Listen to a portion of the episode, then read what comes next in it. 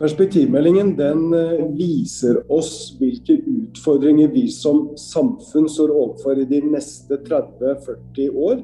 Og den gir oss da et godt utgangspunkt eh, for å lage strategier og ta riktige beslutninger, slik at Norge blir et enda bedre samfunn å bo i i fremtiden.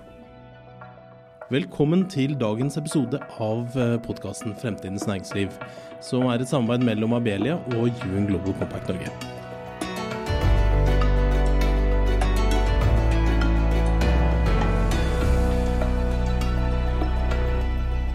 I dag skal vi få perspektivet på perspektivmeldingen, Øystein. Eh, Øystein, eh, administrerende direktør i Abelia, med som vanlig, og jeg da administrerende i Young eh, Global Compact. Den er jo ganske lange perspektiver, for vi skal se helt fram til 2060, eller 2060. Ja, vi skal snakke om det, og jeg tror jeg har lyst til å henvende meg direkte til, til vår gjest, finansminister Jan Tore Sanner fra Høyre. Det er jo sånn, Jan Tore, at i 2060 da er jeg nesten 90 år. Og hvis vi skal tro eh, perspektivmeldingen, så vil da hver tredje arbeidstaker i Norge jobbe med å passe på min generasjon. Dette går ikke opp. Perspektivmeldingen den forteller oss eh, at vi har noen eh, store utfordringer foran oss. Eh, men den viser også at vi har verdens beste utgangspunkt for å håndtere de eh, utfordringene. Men det vi ser er at eh, demografien endrer seg, eller alderssammensetningen i befolkningen. Det blir flere pensjonister, det blir flere av de eldste eldre, og det blir tilsvarende færre yrkesaktiv alder. Mm. Vi pleier å si at mens i dag så står det fire yrkesaktive bak hver pensjonist, så vil det i 2060 bare stå to. Det mm. betyr at eh, det blir flere som må jobbe innenfor helse og, og omsorg. Eh, det betyr at skatteinntektene, eller veksten i skatteinntektene etter hvert vil gå ned. Vi vet at oljeinntektene går ned. Så det gir noen, noen utfordringer. Men jeg, men jeg, tror ikke Øystein, at én av tre kommer til å måtte passe på, på, deg. Jeg tror nok at innovasjon og ny teknologi og forebygging vil, vil gi oss litt hjelp på veien. Vi får jo håpe det, og det er vel også tvilsomt om det er en av tre som har lyst til å ta den oppgaven. Det er jo også en side av saken. Det er, det det, jeg tror dette er en god inngang på å, å, snakke om hvilke utfordringer vi ser fremover. Og, og vi skal snakke både mer om utfordringene og uh, mulighetene. Hva skal vi gjøre for å løse disse tingene. Men Kim, vi bør vel, vi har en tendens til kanskje å forutsette at uh, at alle er like opptatt av ting som oss. Så jeg lurer på om ikke ja, likevel vi skal begynne med å utfordre uh, deg, Jan Tore, til å, å, bare si litt om hva er perspektivmeldingen? Altså ta liksom helt på overskriftsnivå. Hva er meldingen, hvorfor lages den? Sånn at vi kan begynne, begynne i den enden. Det er, eh, det er jo mange som syns at eh, politikere ofte blir veldig opptatt av eh, neste valg eller neste statsbudsjett eller neste sak som skal legges frem. Men sannheten er at eh, vi eh, prøver å se lenger frem i, i tid. Og det perspektivmeldingen gjør, det er å, å se hvilke utfordringer er det vi vil, vi vil, møte fremover. Og det er noen som er, som er kjente. Vi vet at Eh, at eh, befolkningssammensetningen kommer til å endre seg over tid ved at det blir flere pensjonister, flere av de eldste eldre, og det er færre i yrkesaktiv eh, alder. Vi vet også at oljeinntektene kommer til å gå ned. Ganske enkelt fordi at olje- og gassfunnene etter hvert tømmes. Men også fordi at etterspørselen vil gå nedover. Eh, og vi har en del globale utfordringer og rammebetingelser vi forholder oss til. Og Når vi da ser 40 eh, år fremover i tid, så har vi også en mulighet til å legge strategier eh, for bærekraft. Og Da gjelder det både den økonomiske bærekraften, den sosiale bærekraften og klima- og miljøbærekraften. Slik at vi kan bringe videre til neste generasjon et samfunn som er minst like godt som vi overtok. Men for at eh, folk ikke skal bare lene seg tilbake og si at 40 år det er da veldig lenge til. Så har vi også laget et kortere perspektiv ved å si hvordan ser det ut i 2030. Og 2030 er ikke mer enn ni år uh, unna i tid. Så det betyr at uh, vi må ta viktige beslutninger nå uh, for at våre barn og barnebarn skal få et like godt utgangspunkt som vi har fått. Jeg må jo si at Her brakte vi det rett inn i kjernen av uh, fremtidas næringsliv, vil jeg si, og bærekraft, selvfølgelig. Uh, Forbilledlig her uh, oppsummering av hva bærekraft jo egentlig er, og hvordan det er definert. Kunne ikke du sagt litt om hvordan kommer da næringslivet inn i dette? Altså, NHO snakker om 250 000 arbeidsplasser i det private næringsliv for i det hele tatt opprettholde måte, den, ja, sånn vi har det i dag. Da. Gi oss litt perspektiv på det, Jan Tore. Det grunnleggende i NHOs analyse den deler jeg, nemlig at verdiene må skapes før de kan, kan brukes. Eh, det som er eh, utfordringen vår, det er jo at, eh, at med de endringene vi ser i befolkningssammensetningen, så vil stadig flere måtte jobbe innenfor helse- og omsorgssektoren. Og Vi har også nå en veldig stor offentlig sektor. Jeg vil også si en god offentlig sektor men offentlig andel av verdiskapingen er nå over 60% eh, Bl.a. som følge av koronakrisen, hvor vi har brukt veldig mye penger. Eh, skal vi kunne skape 250 000 arbeidsplasser i privat sektor, så må vi også sørge for at, eh, at vi skaper et rom for, for privat verdiskaping. Og Det betyr også at, at den offentlige andelen av økonomien ikke kan fortsette å vokse. Vi må legge til rette for privat verdiskaping. Eh, og etter hvert som oljeinntektene går nedover, så kan vi glede oss over at kloke politikere, eh, det finnes eh, noen av dem fra alle partier, har etablert pensjonsfondet, som jo nettopp gjør at oljeinntektene kan komme flere generasjoner til, til, til gode. Men det er ikke det vi kommer til å leve av fremover. For Oljeinntektene og pensjonsfondet utgjør bare en liten del av vår nasjonalformue. Vår nasjonalformue det er folk som går på jobb eh, hver dag, skaper verdier både i privat og offentlig sektor. Og Det er jo det grunnleggende, nemlig at vi må legge til rette for innovasjon, for gründerånd, eh, for verdiskaping, slik at vi både kan ta vare på velferden vår, eh, men også at vi Eh, skaper de verdiene som er eh, nødvendige for å få det til. Vi er jo inne på at eh, den aller viktigste jobben perspektivmeldingen gjør, er å gi oss en analyse og, og, hvordan det står til, og peke noe på hvilke utfordringer vi må ta fatt i. Men i hvilken grad kommer det også noen svar? I hvilken grad svarer den på hvor disse 250 000 arbeidsplassene kan eller bør komme? Og hva skal i så fall til? Den viktigste, viktigste strategien eh, mener jeg egentlig handler om utdanning. Eh, hvis vi går noen eh, år tilbake, så var det bare tre av fire som fullførte videregående skole. Det betyr at én eh, av fire enten droppet ut eller ikke fullførte. Eh, og når vi samtidig vet at Norge har et av verdens mest avanserte arbeidsliv, hvor antallet rutinejobber har gått kraftig ned, og hvor kravene til formell kompetanse har gått opp, eh, så sier det seg egentlig selv at, at vi trenger et utdanningssystem som bidrar til at flest mulig får et fagbrev, får en studiekompetanse slik at de kan studere videre. Og at vi har et Eh, et etter- og videreutdanningssystem som gjør at vi kan lære hele livet. Eh, for et par år siden da jeg var kunnskapsminister, så var jeg oppe i Tromsø og skulle egentlig eh, markedsføre eh, et lærlingløft som vi var i ferd med å gjennomføre. Men jeg ble stående og snakke med, med de som jobbet på, eh, på, dette, på den tømmerbedriften. Eh, og det de fortalte meg, det er at, at nå trenger den som har et fagbrev innenfor tømmerfaget, han trenger digital kompetanse. Eh, fordi at tegningene kommer ikke på et papir. Eh, de er i 3D-format eh, på iPaden eller, eller PC-en. Og de som lager disse tegningene, har også behov for noe faglig kompetanse innenfor tømmerfaget. Så, så det, det, er bare en sånn enkel illustrasjon på at at vi må ha et system som gjør at vi kan fylle på med kompetanse gjennom arbeidslivet, så vi ikke går ut på dato eh, og faller ut av eh, jobbmarkedet.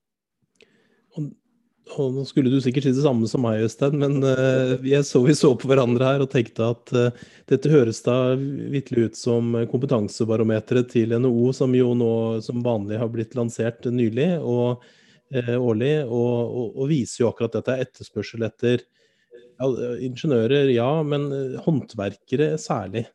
Eh, og, og, da er det jo spennende å høre, er, er det den digitale kompetansen? Er det, er det lærlingplassene, med din bakgrunn også selvfølgelig som kunnskapsminister? Hva, hva er den viktigste grepet som må tas da, for å sikre for Det vil jo alltid være etterspørsel et eller annet sted i næringslivet etter kompetanse. Vil, altså, vi vil jo ikke løse det 100% men hva, det, hva, hva ser du for deg? Eh, det første jeg har lyst til å si det er at Kompetansebarometeret TNO er, er, et veldig viktig og verdifullt uh, redskap uh, for, uh, for, både politikere og de som driver med utdanningspolitikk. det viser jo bl.a. at en del bedrifter, f.eks. i Nord-Norge, har vekstutfordringer fordi de ikke får tak i den kompetansen de, de trenger for å skape de nye arbeidsplassene og investeringene. Eh, vi har jo nå nylig fått på plass eh, nye læreplaner som jeg mener peker eh, inn i, fremtiden. Hvor det er noen tverrfaglige temaer som går, går igjen. Demokrati og medborgerskap, livsmestring og folkehelse, som jo er en viktig sosial kompetanse. Og også bærekraft. Eh, dagens barn og, og, ungdom de må ha god innsikt i bærekraft. Både fordi eh, de må bidra til at vi klarer å utvikle den bærekraften i samfunnet vårt, eh, og fordi det vil stilles krav om det. I tillegg så har vi også styrket den digitale kompetansen. Og både kunnskap om programmering, koding, som er en viktig kompetanse. Dagens barn og unge de bruker ikke bare teknologien, det er med å skape den. Eh, men også den digitale dømmekraften, som er eh, viktig i en, i en digital verden. Så barn og ungdom trenger både breddekompetanse og spisskompetanse. Hvis du ser på bedriftenes behov i dag, ja, de trenger, de trenger ingeniøren men de trenger også de som har en, en større bredde i kompetansen sin. Den tverrfaglige kompetansen er uh, ofte svært etterspurt. Og Der kan jo mange av de som tar fagbrev også få et fortrinn. For mange av de som tar fagbrev, de bygger jo på med mer høyere utdanning etter hvert. Uh, og Det gjør at, at de har en helt spesiell kompetanse som mange bedrifter har behov for så er du også inne på stikkordet livslang læring. Alt endrer seg mye. Det har det gjort en stund, og det, ting endrer seg hurtig. Men den endringstakten er jo særlig pga. den teknologiske kraften og endringen som skjer, så er jo den enda mye hurtigere. Og vi er vel i ferd med å ta inn over oss at vi må, vi må fortsette å utvikle oss. Selv om vi er i en ordinær jobb, så må vi fortsette å lære kan du gi oss noen konkrete eksempler på, på hva, som, hva, som, skal til, eller hvordan man kan bidra til at det blir mer attraktivt både for bedriftene å, å satse på dette, og kanskje til og med for den enkelte, for deg og meg, å, ønske å bruke tid og, og krefter på å fortsette å, å, lære gjennom arbeidslivet. Dette er jo, altså Hvis vi sier at uh, humankapitalen står for 75% av nasjonalformuen, så er det jo her vi må legge støtet for å opprettholde de verdiene vi da har. Det er jo helt utrolig tall da, når vi vet hvor stort oljefondet er, og likevel er humankapitalen så mye, mye større. Hva skal vi gjøre med dette? Det mener jeg jo skaper håp, at det er, at det er den menneskelige kapitalen som er den, er den største. Eh, jeg, jeg, tror noe av, det, noe av, det, grunnleggende er at eh, ansvaret eh, må vi dele på. Det er ikke slik at vi som arbeidstakere kan ta ene og alene ansvaret for, eh, for, kompetansebygging. Det er heller ikke slik at vi kan legge alt på arbeidsgiver eller alt på, på, på staten.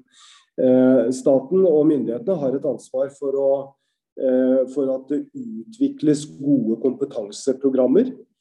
Vi må få til en mye bedre kobling mellom bedriftene og universiteter og høyskoler og fagskoler. Ehm, noen universiteter eh, og ikke minst fagskole er veldig gode. De er rettet rett inn mot næringslivets behov. Eh, mens andre kanskje ser en litt annen vei, fordi at de er mer opptatt av den akademiske friheten eh, enn koblingen mellom næringslivet og akademia. Så det vi, det vi jo fikk på, på, plass, eller som vi startet med for noen år siden, det var jo både bransjeprogrammer, som er et samarbeid mellom arbeidsgiver- og arbeidstakersiden og eh, høyere utdanningsinstitusjoner og fagskoler, hvor det utvikles egne utdanningsprogram som er rettet inn mot de som jobber i helse og omsorg, eller de som jobber innenfor eh, for, for industrien eller andre deler av næringslivet vårt. Service f.eks., handel og service, hvor den teknologiske endringen nå går veldig, veldig fort. Så på den ene siden er det myndighetenes ansvar eh, som, vi, som, vi, må ta for å få utviklet de programmene som gjør at du ikke trenger å sette deg på skolebenken i fire år, men hvor du kan ta en modul med digital kompetanse som du kan bruke rett inn i jobben. Og så må arbeidsgiver legge til, legge til rette eh, ved å akseptere at man kanskje eh, studerer eh, tre-fire timer i, eh, i, uken, eller kanskje en, eh, noen dager innimellom. Eh, og vi som arbeidstakere må også være villige til å bruke noe av vår ferie og fritid for å bygge kompetanse. Så har vi gjort et viktig grep nå under koronakrisen. Eh, og det har sammenheng med at, at også eh, krisetiltakene må være med på å sette oss i stand til å løse de langsiktige utfordringene. Vi har brukt mye penger nå under krisen. Eh, men, men, de må også bidra til at vi bygger, eh, at vi bygger eh, for fremtiden. Og da har vi gitt arbeidsledige, permitterte, de som går på dagpenger, mulighet til å studere med dagpenger. Den muligheten har vært lukket for mange tidligere. Jeg mener at det har vært et av de viktigste grepene. Så er det dessverre altfor få som benytter seg av det. Men jeg tror det kommer til å være en strategi for fremtiden.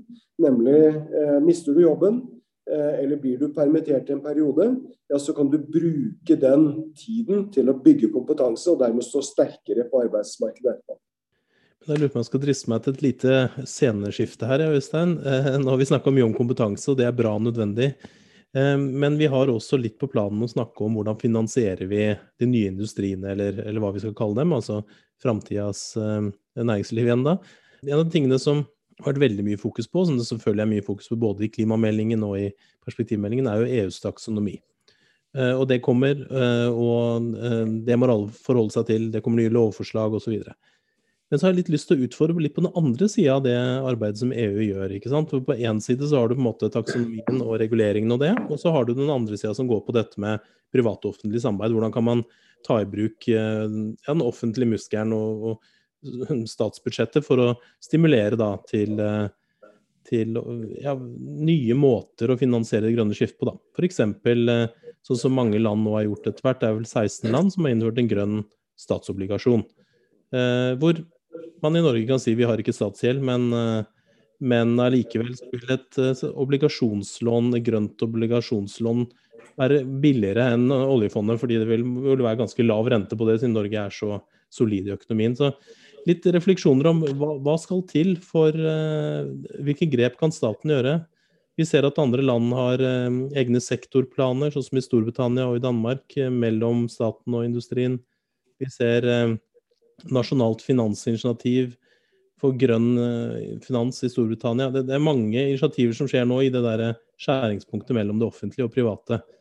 Hvordan, eh, hvordan, tenker du rundt det? Jeg skjønner at ikke alt dette ligger på ditt bord, men eh, jeg tenker det store bildet, hva, hvordan reflekterer du rundt det, Jan Tore?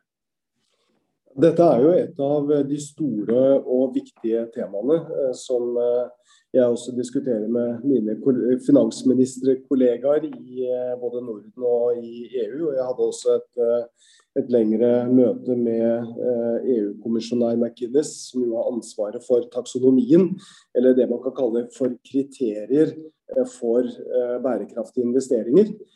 Vi må bidra til at, at kapitalen går mot de grønne prosjektene. Men vi må samtidig unngå det man kaller for grønnvasking. At man kaller det en miljøinvestering, og så er det egentlig ikke det.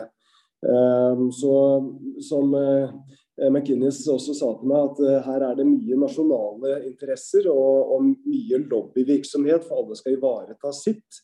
Men jeg tror den, den veien som, som EU nå går, nemlig i retning av mer bærekraftig finans, er helt nødvendig og riktig. Og Hvis vi får eh, kapitalen til å gå i retning av klimaprosjektene, eh, så, det, så, kommer det til å bety veldig mye. Eh, Norge er jo også blant de land som har ligget og ligger lengst fremme når det gjelder bærekraftig finans. Eh, det var vel Oslo Børs som var først i verden eh, med å ha en egen liste eh, for eh, bærekraftige obligasjoner. Så, så, jeg mener vi må, vi må, tenke på mange nivåer om hvordan vi kan, kan bidra til dette. Nå er det som du sier ikke noe stort behov for, for Norge å ha grønne obligasjoner, statsobligasjoner. Vi har et pensjonsfond, og vi kan bruke, bruke derfra og ikke ha behov for å, å låne penger i, i, i tillegg. Så, så, jeg mener at vi må jobbe på mange nivåer. Eh, Statens pensjonsfond eh, utland, eh, SPU, bruker jo også mye både tid og ressurser på å øke sin kompetanse. Både om klimarisiko, men også hvilke muligheter som, som ligger der. Så dette er, et, dette er, et, av de viktigste temaene i tiden. Og vi må passe på at, at vi tar de, tar de rette valgene. Eh, sånn at vi øker investeringene i klimateknologi og, og i miljøprosjekter. Når vi snakker om hva skal staten og det offentlige gjøre, og det private og næringslivets rolle, så kommer vi gjerne fort inn i et spor hvor man begynner å snakke om næringsnøytralitet og den type tematikk.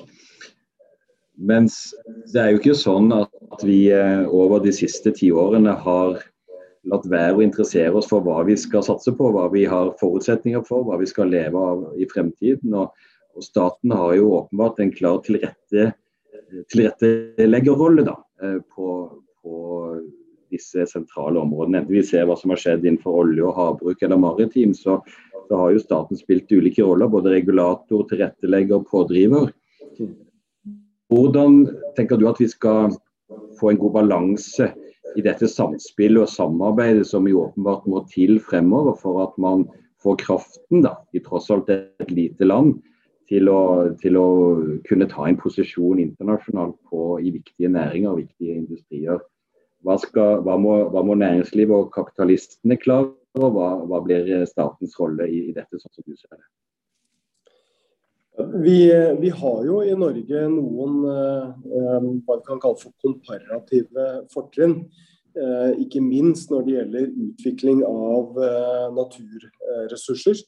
Eh, enten det er mineraler, om det er vannkraft eh, eller petroleumssektoren, eh, så har vi noen fortrinn. Vi har, ut, vi har brukt naturen over mange generasjoner.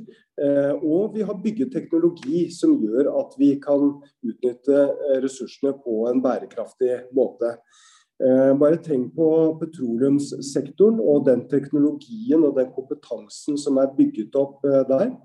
Man bruker jo sensorteknologi fra petroleumssektoren inn også i velferdssektoren og i andre områder. Eh, som gjør at, eh, at vi også har en omstillingsdyktig økonomi. Eh, da vi hadde oljeprisfallet i 2014-2015, så mistet vi 80 000 arbeidsplasser knyttet til petroleumssektoren. Men etter noen ganske få år så var det skapt mer enn 80 000 nye arbeidsplasser i privat sektor.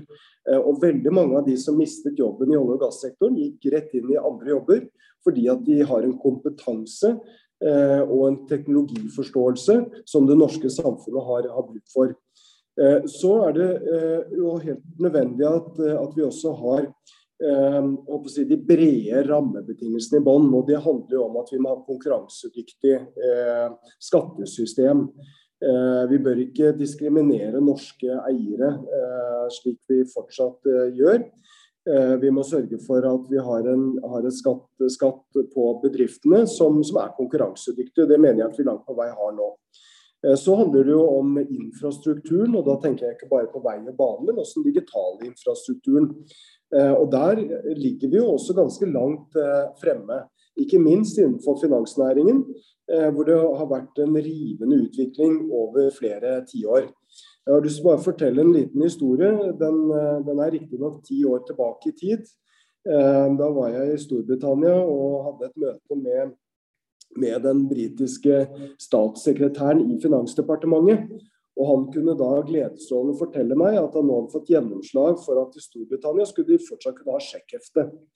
Uh, og som, som, jeg, som, jeg, sa til han, at uh, du finner ikke en person i Norge under 30-35 år som vet hva et, sjekk, hva et sjekkhefte er for noe.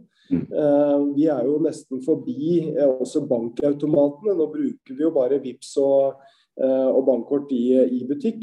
Det er en illustrasjon på at tingene går veldig raskt, og at vi ligger langt fremme. Og Det mener jeg også er et fortrinn.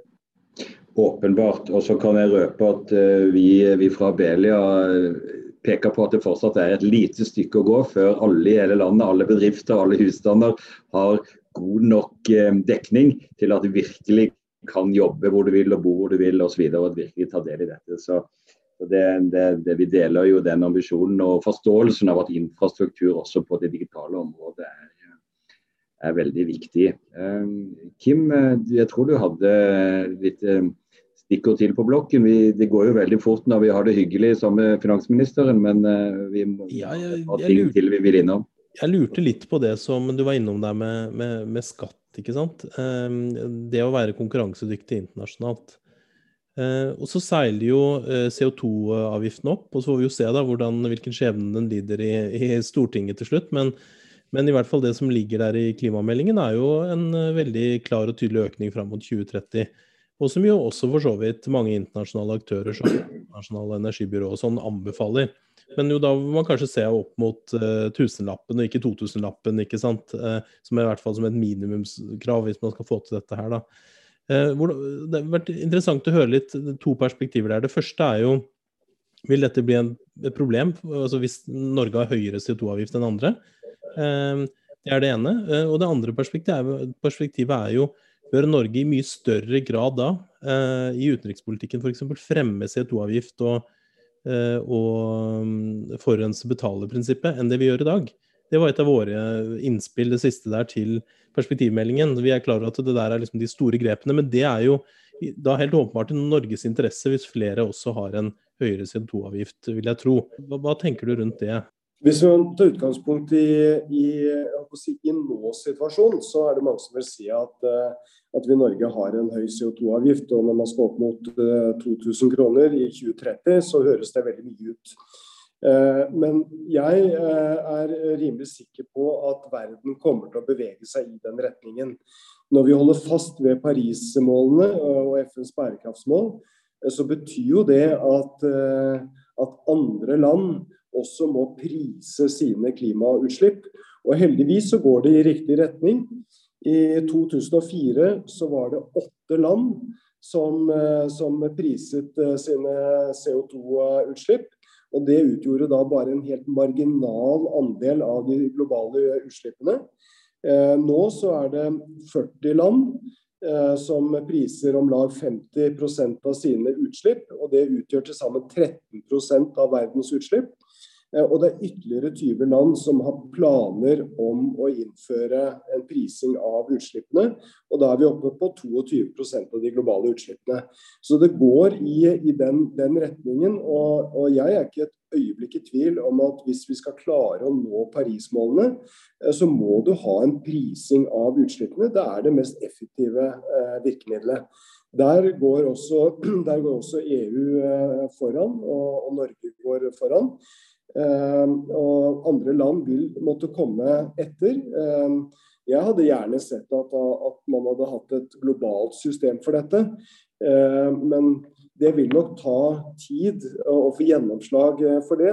Så la oss i hvert fall jobbe tett sammen med EU, som er en viktig eh, og tung aktør i den globale også økonomien.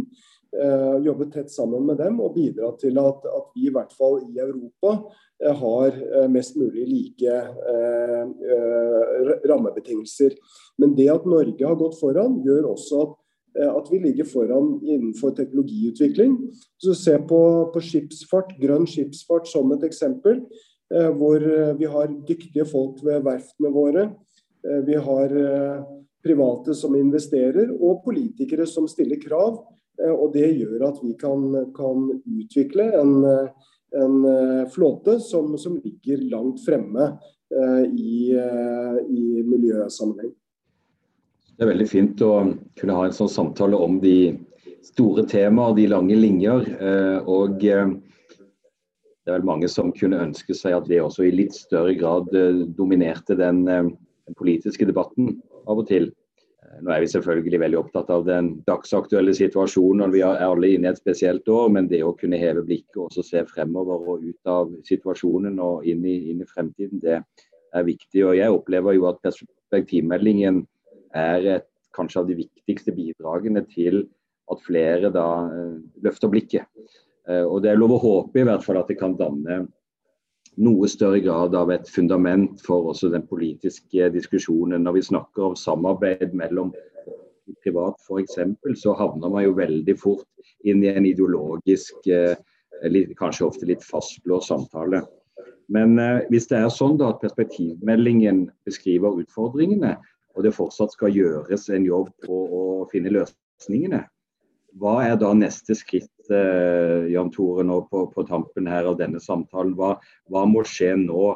Trenger Norge en forretningsplan eller en overordnet langsiktig strategi for å svare på noen av de spørsmålene vi, vi har vært innom? Hva, hva, hva gjør vi nå? Eh, jeg mener at eh, perspektivmeldingen eh, gir mange svar. Ehm, det er ikke kulepunkter med, med, konkrete bevilgninger og hvilke lover som skal endres. Ehm, men eh, i, i, i de perspektivene og utfordringene vi trekker opp, så peker vi også ut strategier eh, for å kunne håndtere eh, utfordringene. Vi har jo nå vært innom innom endringene i befolkningssammensetningen hvor vi har pekt på at det blir flere eldre, behov for flere innenfor eh, helse og omsorg. Men der peker vi på viktigheten av forebygging, eh, som vil bety mye. Hvordan kommunene planlegger eldreomsorgen, hvordan vi eh, bygger, hvordan man tenker arealplanlegging i, i kommunen. Det er ikke slik at, skal, at, alle skal på sykehjem, men flere kan få hjelp også hjemme. bruk av velferdsteknologi og innovasjon innenfor eldreomsorgen kommer til å bety svært mye. Eh, men også hvordan vi skal bære velferden fremover. Da trenger vi flere i arbeid. Eh, vi må sørge for at eh, ungdom fullfører videregående skole. At vi får flere fra deltid til heltid. At flere med innvandrerbakgrunn kommer i jobb. Eh, at vi får sykefraværet ned, eh, og også blir lignende litt mer på andre land når det gjelder andelen uføre. Legge bedre til rette for at folk kan, eh, kan jobbe noe istedenfor ikke jobbe i det hele tatt. Så det, Vi peker på strategier og, og muligheter. Og Man kan kanskje synes at, at, noen av perspektivene kan se litt dystre ut. Men la meg da igjen minne om at vi i Norge har verdens beste utgangspunkt for å håndtere de, de utfordringene. Jeg har lyst til å ta opp et tema som vi da ikke rekker å snakke om, men allikevel har nevnt det, eh, Øystein, siden jeg ser tida tikker her nå. Men, eh, men altså, det en tingene som vi kanskje var litt overrasket over, når klimaplanen kom, eller klimameldingen, da, eh, så, så var det ikke med noen investeringsplan. Mens Nasjonal transportplan kommer, og den, da er det liksom et oljefond da, omtrent, og litt mer enn det, i hvor mye man skal investere neste årene. Skal vi, skal vi klare å, å, nå de ambisiøse målene som ligger i klimaplanen, så handler jo det veldig mye om at uh, du og jeg velger uh, de beste uh, løsningene. Og, og, da er et av svarene at vi må gjøre det dyrere å forurense og billigere å opptre miljøvennlig. Det er ett svar. prising av klimautslippene er, er viktig. Eh, og så må staten stille opp med bevilgninger knyttet til, til forskning og, og, utvikling. Eh, vi bruker mye også gjennom Enova, som, som gir tilskudd og, og, bidrar til at hydrogen kan bli en viktig energikilde for, for Norge fremover. Og ikke minst når det gjelder CCS, går staten inn med svært store investeringer. Det er et stort teknologiprosjekt, men også en viktig løsning på en delsvar på løsningene innenfor klimautslippene eller klimakrisen. Eh, men det viktige her er at, eh, at, privat sektor, eh, du og jeg og bedriftene og investorene må gå i retning av de klimavennlige løsningene. Det vil også bidra til at vi får utslippene ned.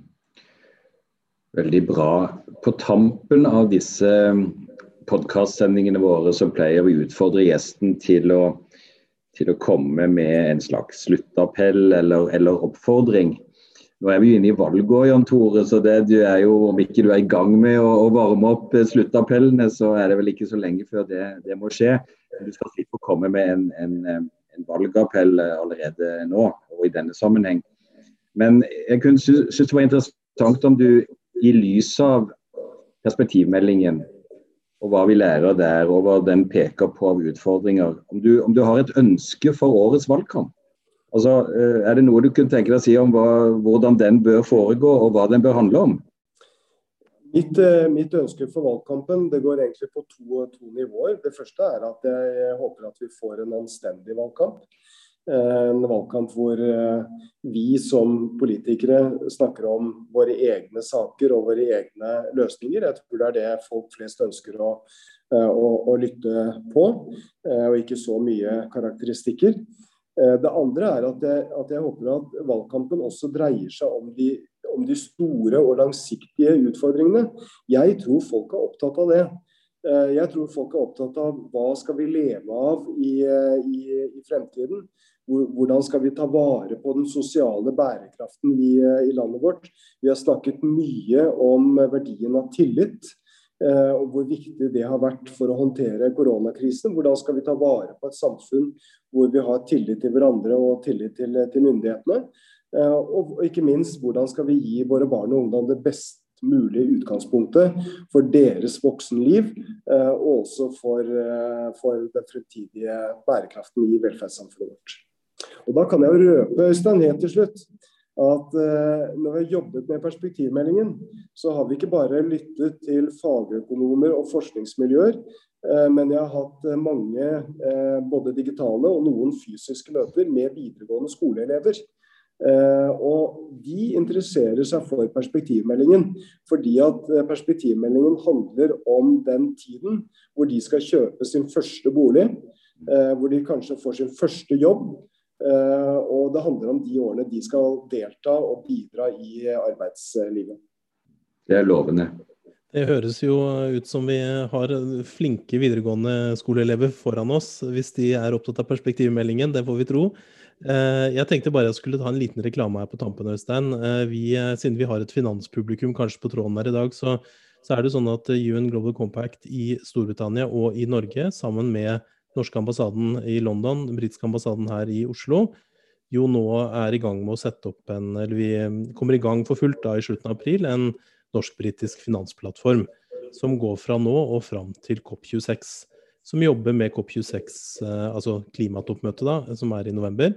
Eh, COP26 sin finanskampanje. Og Der er alle de, eh, stort sett alle de store finansaktørene Eh, og mange av de store industriaktørene fra norsk side og tilsvarende på britisk side nå i ferd med å tegne seg på. Så hvis dere vil ha litt mer informasjon, kjære lyttere, om, om UK Norway Sustainable Finance Action Platform, så er det bare å sjekke det ut på globalcompact.no. Så det, Øystein, så sender jeg tilbake til deg. ja, men da tror jeg vi eh, bare har igjen å si takk for i dag. Tusen takk til deg, eh, Jan Tore Sanner, finansminister i Norge, til lytterne der ute, så vil jeg da også anbefale at dere kanskje går inn på vår nettside fremtidensnæringsliv.no. Der kan dere både finne mer om fra denne episoden, dere kan finne tidligere episoder og også annet eh, materiale, ressurser på de temaene vi, vi, tar opp. Her hvor vi snakker om fremtidens næringsliv og hvordan næringslivet kan være med å løse noen av de store utfordringene som vi også har snakket om i dagens eh, episode, hvor temaet har vært perspektivmeldingen. Så tusen takk til deg, Jan Tore, og takk til dere som lyttet på.